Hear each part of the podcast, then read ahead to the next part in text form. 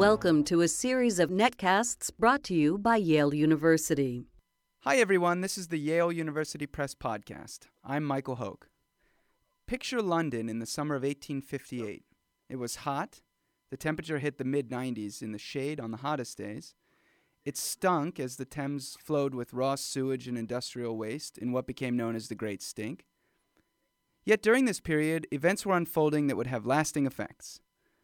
With me today from London is Rosemary Ashton, author of One Hot Summer Dickens, Darwin, Disraeli, and the Great Stink of 1858. Rosemary is professor of English and literature at University College London. She's written numerous books, and she's a fellow of the British Academy and of the Royal Society of Literature. Rosemary, thank you for coming on today. It's a pleasure, Michael. So, how hot is it in London today? uh, we are having a hot summer, particularly hot summer for us. Today it's uh, it's up in the low 70s, but it's been in the 90s a few times in the last couple of months. So it's quite appropriate, really, for the title of my book. so set set the scene a little bit uh, for the summer of 1858. What was what was that summer like um, for Londoners and for visitors to the city? Well, it was an extremely hot summer. It, it, it, was the hottest summer on record to date to that time, and also it enjoyed the hottest day on the 16th of June when the temperature rose to 94.5 degrees Fahrenheit in the shade, apparently. But the uh, the worst thing is so hot, and of course no air conditioning or uh, even much in the way of fans or anything at that time, and London a very busy a quite crowded city of 2 million inhabitants. Um, uh, and a number of them, of course, not able to have good sanitary conditions.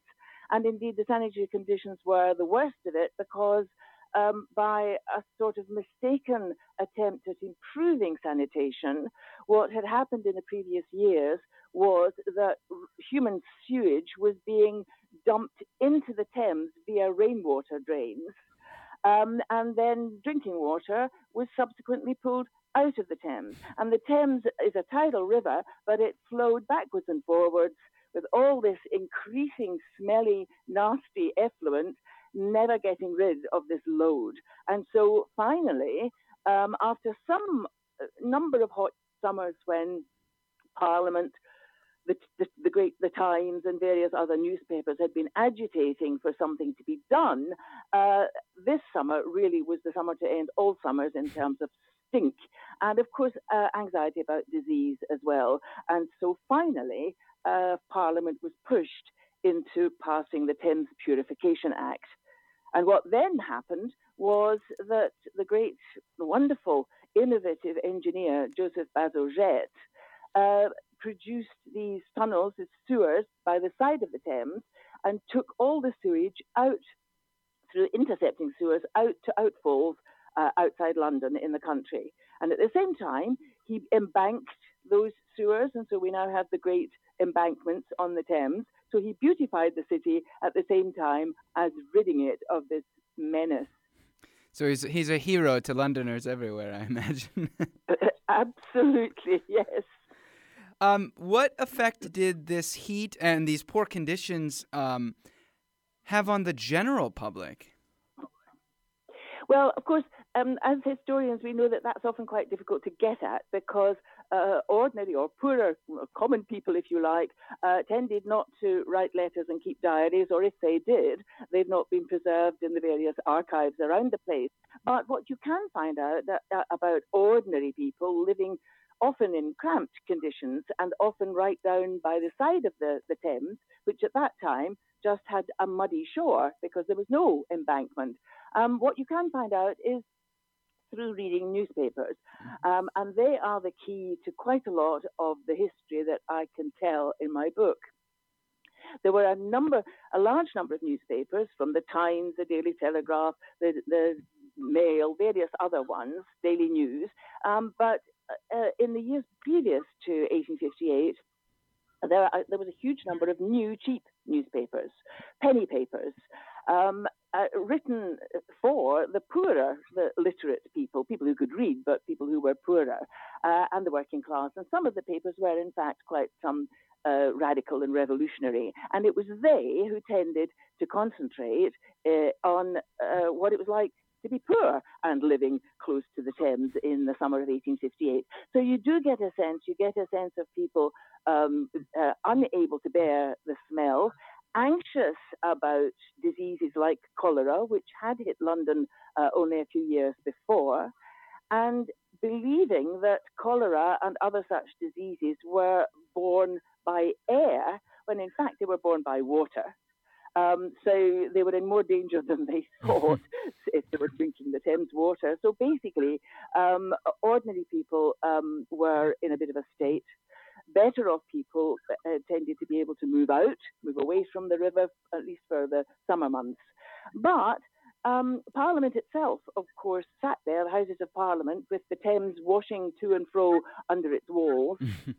and there was a famous day, the 30th of June, when a committee room of MPs, members of Parliament, including Benjamin Disraeli, who was Chancellor of the Exchequer, and including William Gladstone, who was his opposite number on the Liberal side, um, they all rushed out of their committee room um, with handkerchiefs to their noses because they simply could not sit in that room any longer because of the stench outside.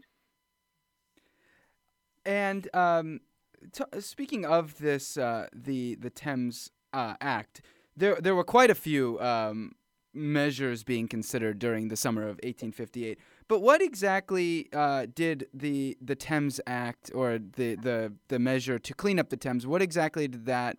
Um, h- how long had that been under consideration? I think it was longer than just this summer, correct? Yes, that is correct. Um, and indeed, Bazalgette, who, who, was, who was finally given the job of, of uh, purifying the Thames, had brought forward his idea of intercepting sewers uh, four or five years before, so 1854, 1855, um, uh, there had been hot summers and there was the problem. Everybody knew there was a problem with the Thames, but nobody knew quite what to do about it. And of course, there was argument, as there always is in legislative bodies. Um, uh, who was going to pay for this? Would it be Londoners who would pay through their rates or their taxes, or would it be the whole of Britain, since the Thames is the great, you know, national British river. Um, argument. So you had people popping up in Parliament saying, "Well, my constituents in um, the north of England, why should they pay for this?" uh, and then how much would it cost? Who's going to under? Which body is going to undertake the the job? How long will it take? And actually, which of a number of different engineers uh, with different plans was going to be appointed because although Bazalgette was the leading light and was known to be, um, there was another uh, fairly well-known engineer, the man who uh, a man called uh, Goldsworthy Gurney, who actually uh, was in charge of all the heating and lighting of the Houses of Parliament themselves. He wanted to dig a deep trench or channel in the middle of the Thames and let all the sewage, as he thought it would, run away out to sea in that very deep channel.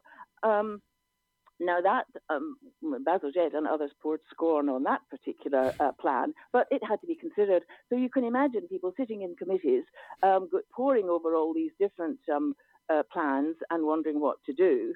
Uh, but also the newspapers yapping at their heels, saying, For goodness sake, we've been telling you for years you must get on with it. Surely it's not beyond the wit of man to find a method and just choose it and just do it. Um, and that's what finally happened in the summer of 1858. And uh, continuing on, on with the Thames, um, you write about the, the Great Eastern. What was the Great Eastern? Well, th- that happened. I mean, that happened to be um, uh, going on at the same time. The Great Eastern was the largest um, steamship um, ever built, and uh, built and um, designed by another wonderful engineer, Isambard Kingdom Brunel, known for railway bridges um, uh, all around the country. But what he, and he's also known for the previous largest ship the SS Great Britain. And this was, the Great Eastern was twice as large as his previous largest ship in the world. and it was double iron hulled. I can't give you all off the top of my head all the dimensions, but the dimensions were huge. And the idea was that it would be able to carry enough fuel plus passengers plus freight to sail all the way from Britain to Australia without having to stop and refuel anywhere. So it was a huge undertaking, um, had to be financed um, privately by philanthropists and interested parties. It wasn't a public venture. Um, and so Brunel went through quite a lot of di- difficulties with it, uh, getting enough money to, um, to get it afloat. And indeed, it was so large that when it was finally launched into the Thames, which was in late 1857, so a little bit earlier than my summer, um, it was launched into the Thames. It couldn't be launched across the Thames because it was launched from the north side on the Isle of Dogs in the east end of London. And if it had gone across, it would have hit the shore at Deptford on the other side. so Brunel had to design a huge slipway parallel to the river. And, the, and so the boat had to be launched sideways into the river. But a couple of people died. A couple of the workmen died on uh, when that happened because the chains slipped, and it was it was it was a, an adventure which was dogged by misadventure. Really wonderful um, invention though it was. In the summer of 1858, it was sitting at Deptford the, uh, on the river, uh, waiting for enough finance to fit it out so that it could undertake its maiden voyage. And even Queen Victoria went along. It was opened up to tourists. It, people paid a shilling or whatever it was um, to go on board and have a look at this amazing uh, obstacle, this amazing object. Um, and Queen Victoria even went along, I think, at the very end of June on a very hot, stinky day. So she suffered. Uh, she she realised what her subjects were suffering when she went down the Thames to step onto the Great Eastern. So there it was, and it was actually, uh, unfortunately, in the end, a bit of a white elephant. It didn't actually get launched until 1859. It never went as far as Australia because uh, it was discovered that there were no um, docks um, and harbours in the world large enough for it to enter. So it was so far ahead of its time, I suppose, um, that that it was it was a bit of a, a white elephant. Except the one other um, thing about this story, which also begins in the summer of 1858, is that the first Atlantic cable, telegraph cable, was laid mm-hmm. by two ships, one American, one British, in the middle of the Atlantic, and the the, the cables were joined again in June, in hot June 1858. Queen Victoria managed to speak in August. There were one or two breakages and so on, but by August, she was able to speak to the American president, Buchanan. Um, they exchanged about eight words each. Um, and so that was a great success, except that the cable then broke, and that all had to go back to the, the, the drawing table again. But the dear old Great Eastern finally managed to do something useful because in 1866, so a good many years later, um, it was the Great Eastern who was, which was sent out into the Atlantic to finally, successfully, and permanently join the Atlantic te- telegraph cable. So, uh, two uh, uh, uh inventions and pieces of progress uh, came together um, through the Great Eastern and the, the, telegraph cable, but not until later. But the seeds were sown in 1858. And um, another another going back to the the politics of 1858 another prominent um, measure uh, before parliament was the india act. What did uh, what did that accomplish? Well, that was actually um, undertaken by the previous government, the um, Liberal or Whig government of Lord Palmerston, which was rudely removed from office in February 1858. And to their surprise, the Tories, the Conservatives, got uh, got in, but they were um, operating with some not with a majority, so they were a minority government. The Tories. Lord Derby was the um, prime minister, and Benjamin Disraeli was his chancellor of the Exchequer. But Disraeli was uh, doubly important because since Lord Derby, being a lord, being the 14th Lord Earl of Derby, um, he sat in the upper house, the House of Lords, and he led the house there. So Disraeli, as his second in command, was actually the um, leader of the House of Commons, the lower house. And so it's Disraeli who put through a number of these acts, including the Thames Purification Act. But the India Act had been passed, um, and uh, this, uh, uh, the Tory government was just kind of uh, completing it really. What it was was it was to take the governance of India away from the East India Company, which was of course a trading company. But the East India Company was doing wonderful trade with India, but was undertaking um, organization um, uh, of Indians and was treating them very badly, really, uh, and was was not answerable to anybody because it wasn't an arm of government. And so the India Act really was, especially after the uh, the Sepoy Revolt, which at that time was called the Indian Mutiny of 1857, uh, where where there really were, were some uprisings against this unfair British rule by this um, trading company. Um, it had been decided by Palmerston, but was put through finally by Derby and Disraeli that the British government should take over the governance of India.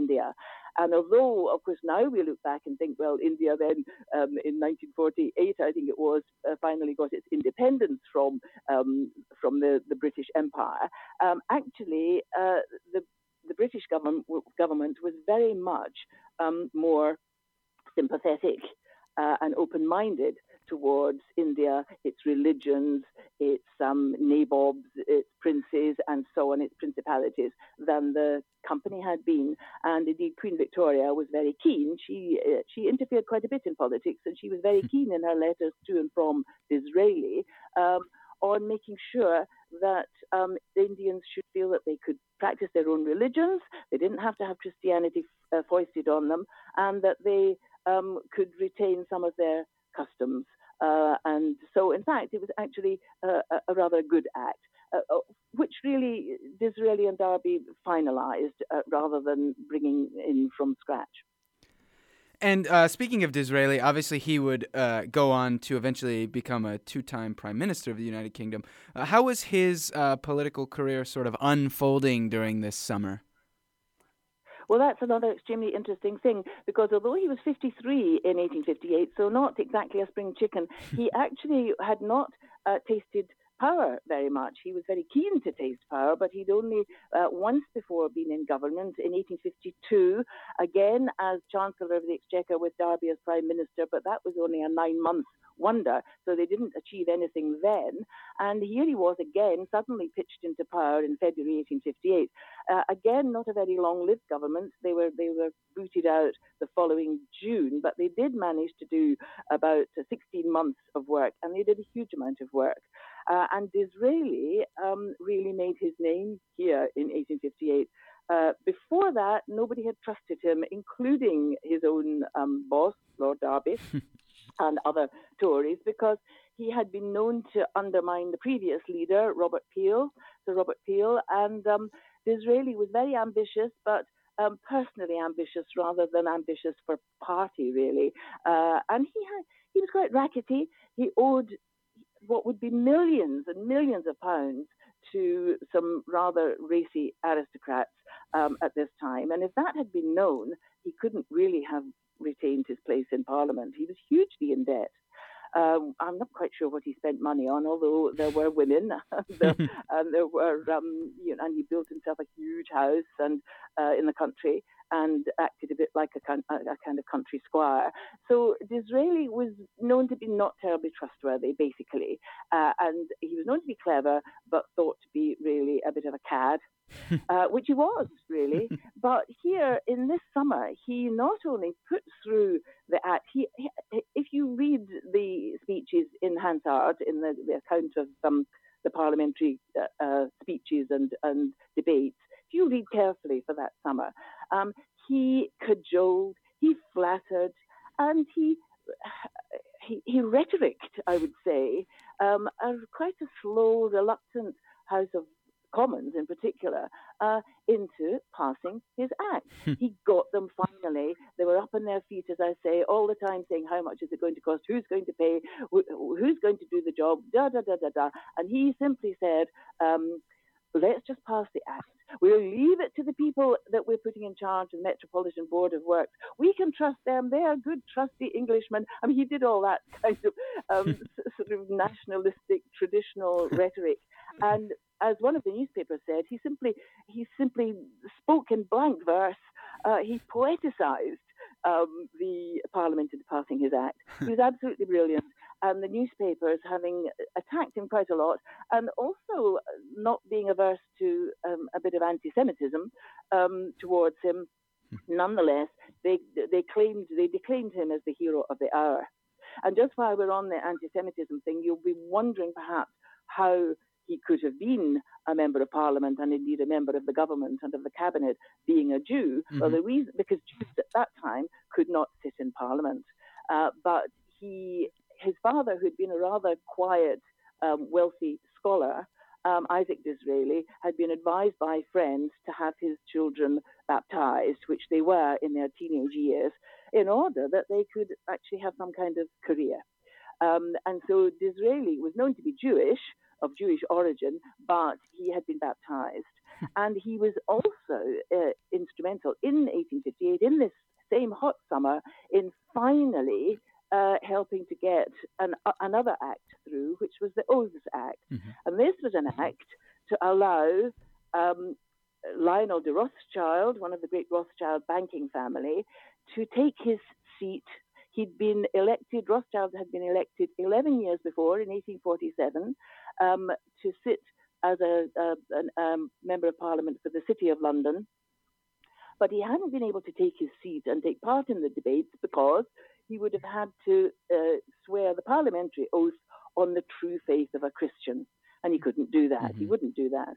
So uh, endless acts or bills had been coming forward, mainly by the Liberals rather than the Tories, uh, to Parliament to allow Rothschild to, to, to take the oath without that phrase. And it was in this summer of 1858 that finally the House of Commons beat down the House of Lords, who were against it, and managed to pass that. So Rothschild, with the help of Disraeli and others, managed to take his seat um, and didn't have to say it was on the true faith of a Christian. so, switching gears maybe away from politics a little bit, um, Charles Darwin published On the Origin of Species in 1859, but uh, he was he was pretty busy during the summer of '58 as well. What was he up to? Yes, uh, well, well, uh, what what I do sort of say in the book uh, is that. Uh, in, in a certain way, the summer of 1858 was more important for Darwin than was the moment of publication of Origin of Species in November 1859, because Darwin was working away, he'd been working away at his theory of evolution and his idea that the mechanism for evolution was natural selection. He'd been working on their natural selection idea for 20 years, ever since he'd returned from his famous voyage of the Beagle in the 1830s. But Darwin was a perfectionist. He wanted to um, make comparisons and, and do research, and he corresponded with naturalists all over the world, and he was extremely anxious to get all his facts right and to demonstrate and to give proper examples and do a proper scientific survey uh, before he published his work. He was also um, reluctant in some ways to publish because he knew perfectly well that um, people with religious faith, that is the majority, um, would worry about the implications for the human species of his um, his theory of uh, uh, of how uh, animal species either survive the survival of the fittest in what he calls the struggle for life, and how some do not survive, and how there is extinction of species. And he knew very well that um, this would upset many of the people who taught him at the University of Cambridge, for example, and also, crucially, his own wife, who was a very devout Christian and she was really pretty upset at the hmm. idea that her husband was going to be publishing this book. So, for those reasons, and also for the reason that he had the famous mysterious illness, which he may have brought back from um, from his voyage um, uh, in South America, um, he was constantly vomiting and having diarrhea and dizzy fits. And generally uh, couldn't go about and, and couldn't go and join his fellow scientists in London. He lived just outside London in Kent, um, quietly in his own home, doing his own research, writing letters to people and corresponding with scientists, but not really um, involving himself because he simply wasn't fit. So, ill health, reluctance to upset religious people, and a, a meticulousness uh, for detail are the reasons why he was still going on and on what he was still calling an abstract. He wasn't calling it a proper book yet, um, and uh, he would not have published it um, for several years to come. He himself said that if something hadn't happened, which I'm about to get to, uh, right in the middle of this hot June uh, of 1858, he would the book would have been four or five times as long, and it would have taken another four years to publish, and nobody would have had the patience to read it. Well, what happened in 1858? In June, in the middle of June, he got this letter suddenly out of the blue from a fellow naturalist, uh, Alfred Russel Wallace, who was on his own voyage of discovery in the Malay archipelago. And Wallace had come to his own conclusion, and he'd even used the term natural selection. Uh, and he sent Darwin, dear Mr. Darwin, he sent him uh, an eight page essay, which he had written in a fever in a hut um, in Malaysia.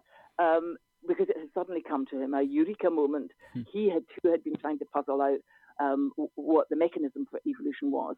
And he sent this to Darwin and said, I wonder if you think that this is worth publishing or worth showing to other scientists. Very humble, very, you know, uh, looking up to the older um, man.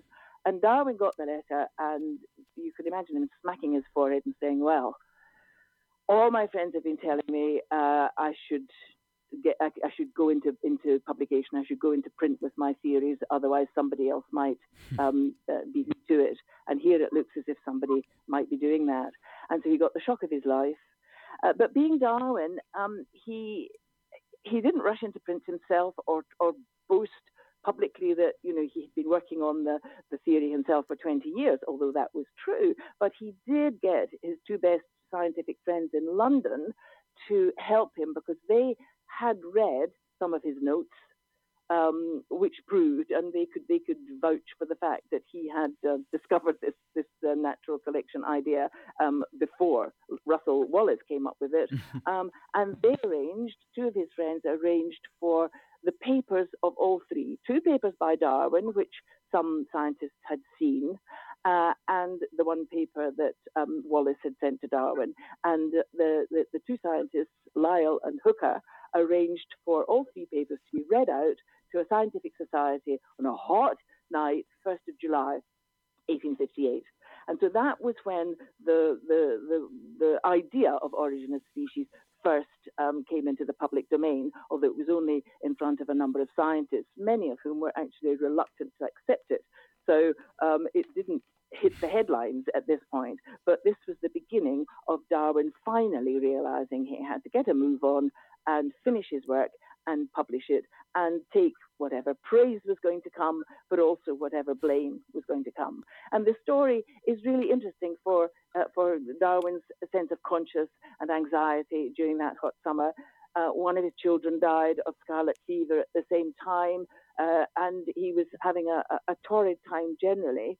Um, but he also comes out quite heroically because he was so careful and conscientious and deciding not to be unfair to Wallace. Mm-hmm. Wallace, in his turn, um, never ever claimed to have been cheated by Darwin or to have found it all out. In fact, he openly said to everybody else, um, I could never have had the patience to sit down and do all the studying that Mr. Darwin has done. And it was Wallace who coined the term Darwinism and, in fact, wrote a little book called Darwinism in later years. So it's an unusual story of rivals, rival professionals, actually um, uh, acting in, a, in an extraordinarily generous way towards one another.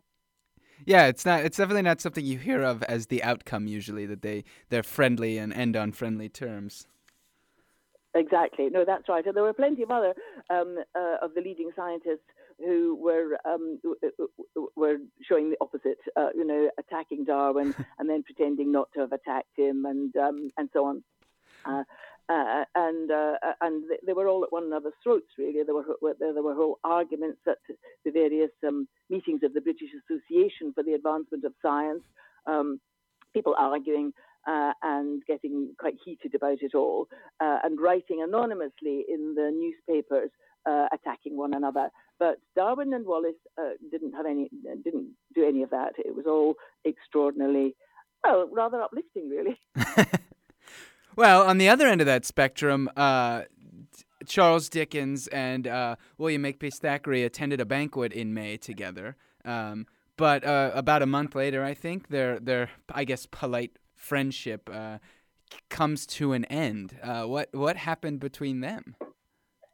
Yes, well, you're right. Their, their uh, friendship was a polite one. It was always a little bit cool because they were rivals for top spot, you know, as the, the greatest novelist in English at that time. Um, and uh, Dickens, of course, was ahead because he had started publishing in his 30s and was very famous for Pickwick Papers and Oliver Twist uh, and and was really had ten, a ten year start on Thackeray, who didn't uh, really start writing novels until the 1840s, and he uh, got fame with Vanity Fair in 1848. At which point he wrote in uh, jubilation to his mother to say, "Ah, I'm up there at the top of the tree fighting it out with Dickens for you know great great novelist." Well, fine. Um, Dickens uh, didn't much like Thackeray's writings, and what he didn't also like about Thackeray as a person, Thackeray is a very um, uh, likable man, but he had a fatal flaw, and, and, and Dickens was on the end of the fatal flaw, which is that Thackeray was obsessed with being a gentleman, and by that he didn't just mean being uh, acting in a gentlemanly fashion, such as Darwin does towards Wallace. He meant being um, uh, acting acting up to a sort of um, almost a medieval code of um, and being a gentleman meant being, of course, um, of a high-born family, not an aristocrat, but the next thing down. Uh, of course, you would have had to go to Oxford or Cambridge University. You would have to, um, you know, move in certain circles, mm-hmm. and and that seemed to go in in Thackeray's mind with a kind of moral gentlemanliness. Um, but the point about it was that Thackeray looked down on Dickens. Dickens was not a university man. Dickens had pulled himself up by his bootstraps. He left school famously at the age of 12 or 13 because his father was sent to debtor's prison. Uh, and poor Dickens uh, had to pick up what education he could uh, after that. Um, no university for him, no easy road to fame and fortune. And Dickens always felt, rightly really, that Thackeray looked down on him. Um, in fact, when Thackeray died, which he did in 1863, Dickens was asked to write an obituary, which he did very graciously, considering you know he didn't um, uh, he, he, felt uneasy about Thackeray in various ways. But he did a gracious obituary, but he wrote to a friend to say he was fed up reading in all the papers about what a gentleman Thackeray was and how he stood up for gentlemanly values, as if, writes Dickens, the rest of us were of the Tinker tribe. so, um, Dickens and Thackeray didn't really get on, but they, but for the sake of you know, they they didn't they didn't fall out until this summer of 1858. So there they were at a Royal Academy dinner, praising one another uh, in May. Um, and they were even inviting one another to dinner occasionally. And their daughters, both their, their sets of daughters, were friendly. They each had two daughters, and they were friendly. But um, they fell out in this hot summer when you might say people got very hot-headed at hmm. the Garrick Club, which they were, of which they were both members. And one of Dickens's um, imitators, one of the sort of so-called penny a liners, the, the young men, again, not, not university educated, no money, but writing um, furiously in penny newspapers, a man called Yates, Edmund Yates, um, who was a bit of a protege of Dickens's. Yates wrote um, a, a, rather mean-minded, um, nasty piece um, in his Saturday paper about Thackeray. And Thackeray took umbrage, um, which he shouldn't have done because, as a young penny a liner himself, he had, as he knew, done exactly the same thing to older, more famous people, written scurril- scurrilously about them. But anyway, Thackeray took umbrage and asked the Garrick Club to remove Yates, who was a, a young member, to remove Yates from the club. Um, if Yates didn't apologise to him. Yates, with Dickens at his elbow, saying, "Don't apologise, don't apologise," refused to apologise. The club took Thackeray's part. There were meetings, there were walkings out, there were votes, and in the end, um, Yates was expelled and resented it for the rest of his life. Dickens and Thackeray uh, didn't speak after that, which is really rather sad. Um, they fell out. They met twice um, uh, after this falling out in the summer of 1858 on the steps of their various clubs just to nod and shake hands, but they never really spoke and were friendly again. And as I say, Thackeray died in 1863, so that was the end of it. And it was a very silly spat, and it was mainly Thackeray's fault. but Dickens joined in unnecessarily. But the, one of the reasons Dickens joined in was that he was having a torrid time the, the most torrid of torrid times. And Dickens, I'm afraid, if Disraeli comes out of the summer of 1858 with his reputation enhanced, and indeed not just his reputation at the time enhanced, but generally one one one can see now one admires him for his activity in 1858. Mm. In a way, mm. one could admire him for some of the early things. The opposite's true of Dickens. Dickens really hit rock bottom, um, both in terms of his mood and his his morals. I'm afraid. Hmm. Uh, in the summer of 1858, he finally announced he finally separated from his wife Catherine of 22 years who had borne him 10 children. He told his friends that um, the marriage had never been a success, that Catherine had never been a good mother, that her unmarried sister, Georgina, younger sister who'd lived with them and helped out with the children, uh, was the real mother to the children and not Catherine. Um, and he even hinted that she might be might have some mental health problems. Um, and he put not the whole of this, this is writing to friends, but he actually made a statement, uh, had a statement published in the Times in July 1858 saying, um, uh, we, we, I must, as I am a public person and people are talking about me, I must tell my faithful readers and so on, that um, I am separating amicably from my wife. the children all know what's going on and all quite happy about it all. And I do have to deny rumours, which he did not specify, going round about other parties being involved in this separation. And it was a very foolish um, uh, separation statement. A, it was it was untrue in a way. Uh, it wasn't amicable, and the children actually, uh, the younger children, the youngest was six, uh, didn't really. Some of them didn't know what was going on, mm-hmm. and others took one side or the other. But Dickens was determined to present this uh, separation state as a, as a, a you know perfectly um, even-handed business. Um, but it, it, it, wasn't true, and also um, it was true uh, the rumor, one of the rumors going round, was that Dickens was having an affair with an actress the same age as his second daughter, i.e., 18. uh, and Dickens was 46, I think, at this time. Um, and he was. He was having an affair with an actress he'd fallen in love with the previous summer. Um, but in the clubs, and this is where Thackeray got involved all at the same time as the Garrick business, Thackeray um, was told by somebody at the club that Dickens was having an affair with his sister-in-law, i.e., Georgina, um, the sister who's living with them and looking after the children. And Thackeray said, "No, no, no, nothing of the kind. It's an actress." and that story got back to Dickens, and Dickens thought that Thackeray had been, you know, um, setting the rumour going, which wasn't exactly true. However, anyway, that was another reason for their estrangement. And Dickens really behaved extremely badly. He told lies publicly. He didn't need to make a public statement. His friends told him not to he fell out with a number of his friends. I mean, he, he insisted that two of his best friends should act um, for Catherine in the separation arrangements, you know, the financial arrangement. She had to leave the family home. Hmm. Uh, he thought this was fine, and as long as he paid for her to live somewhere else. But, you know, she was forced to leave the family home. He was setting out the arrangement, so he had um, lawyers acting for him, and then he had two of his friends acting for um, Catherine. But of course, he soon started to suspect them of being on her side. And so he cut off all relations with them. He cut off relations with his publisher because the publisher didn't um, repeat the statement in Punch, the magazine that the publisher ran.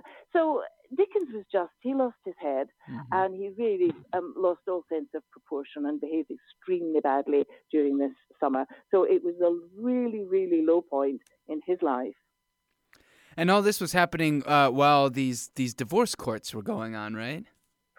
Yes, um, because another of the busy things that was, were going on in Parliament were uh, was the, a new Divorce Act, a Divorce Act, the first ever Divorce Act, had been passed at the end of the previous year by Palmerston's government, uh, and but had, had come into force on the 1st of January 1858. Um, but the real, but real cases, cases of hardship and difficulty uh, deciding on divorce, uh, were actually only hitting the headlines um, in June and July. And it was at that time that there were particular um, cases, uh, difficult cases coming up where somebody um, was, was, was, was claiming adultery and or um, other sorts of activities, and where, in fact, um, the court, the new divorce court, was having some difficulty uh, and having to uh, add various amendments. So some amendments were going through to the Act in order to deal with some of these famous cases. The cases hit the headlines because they tended to hmm. coincide with um, spouses putting their husband or wife in a, a lunatic asylum uh, in order to get rid of them. And that was another thing that was hitting the headlines. And here was Dickens saying to people, I think my wife, you know, might be a little bit mad, although he wasn't planning to put her in an asylum. But it all fed into a kind of frenzy that the newspapers were involved in. uh, certain difficult um, cases which were coming to, to the to public attention, and there was that one moment where Dickens believed for a moment that his wife Catherine's family, whom he hated and believed to have set about all the rumours about his adultery and so on, um, he thought for one moment that they were going to persuade Catherine to take him to the divorce court and um, accuse him of adultery. but the thing was, it wasn't going to happen because Catherine would never, she was a quiet, um, you know, loving woman um, who would never, ever have wanted to put herself or Dickens into that awful public position. And we know that that's the case. We know she never intended to do such a thing, whether some of her family hot headedly suggested it or might just have tried to frighten Dickens into thinking it might happen. But if Catherine had gone to the divorce court, she, as a woman, would have had to prove not only adultery, men could now go to the divorce court and get a divorce, a full divorce from their wife if they could prove adultery.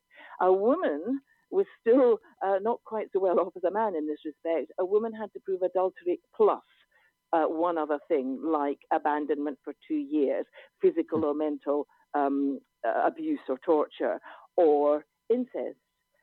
And uh, the idea that Dickens might have been having an affair with his sister-in-law, well, she, they weren't related, so it wouldn't have been um, physical incest. But because under under the law, a man and a woman were one, if you then um, had an affair with the sister of the person with whom you were one, it counted in law as incest. Mm. So complicated though that is, it did give Dickens just a moment's fright should the story about him having an affair with Georgina, which he wasn't, um, be the one that um, that hit the divorce court. Well, it didn't, but he got a nasty uh, fright about this. And of course, um, it was all really, it was yet another thing which was in the news in this really very busy summer. I'm sure the uh, all this tabloid fodder at least gave uh, some distraction from maybe the heat and the stench. That's true. That's true. There was lot. There was lots of news. There was all that kind of news. There were there were, there were various things like um, an American horse tamer called James Rarey who came over and um, uh, put on shows where he would ask people to bring their most untamable, untamed horse, or even a zebra. Actually, at London Zoo, he tamed. Um, and he had this wonderful technique. And Queen Victoria and Prince Albert brought Prince Albert's um, well, they, they, didn't bring. I mean, they they got James Rarey to go to Windsor to their castle, and uh, and in front of various um, invited guests, tame uh, Albert's most untamable horse. and um, so this was fun for, for everybody. Um, there were other things. There was uh, crinoline, the very wide, wide skirts under uh, over the hooped petticoats. They were um, at their widest um, in that summer. They got wider and wider until eventually they couldn't get any wider, and uh, within 10 years, the crinoline had, had subsided. But it was by no means subsiding in 1858. Uh, and Punch, the illustrated satirical magazine, mm-hmm. Um, which, as I say, Dickens's publishers um, were, were, uh, were, the publishers of. Punch constantly had uh, pictures of women with these huge uh, crinolines trying to get into a carriage or trying to sit down at a picnic when the hoop would so go up in the air or various various things trying to get into a church doorway uh, all sorts of silly things like that. Um, and indeed there was one in one of the cheaper newspapers um, there was a, a, court case of a young woman who used her crinoline um, to stash stolen items under under her, her capacious crinoline. So it was there was quite a lot of fun going on at the same time as um, you know uh, as all this uh, uh rather intense uh, business in in this hot summer. All right. Well, the book is One Hot Summer Dickens, Darwin, Disraeli, and the Great Stink of 1858. Rosemary, thank you for coming on. It's a pleasure. Thank you for having me. That does it for this week's episode of the Yale University Press podcast. Thank you for listening, and be sure to visit yalebooks.com to keep up with this podcast, as well as the latest from our blog and our authors. For more episodes, please subscribe on iTunes or find us on SoundCloud, Stitcher, or your favorite app.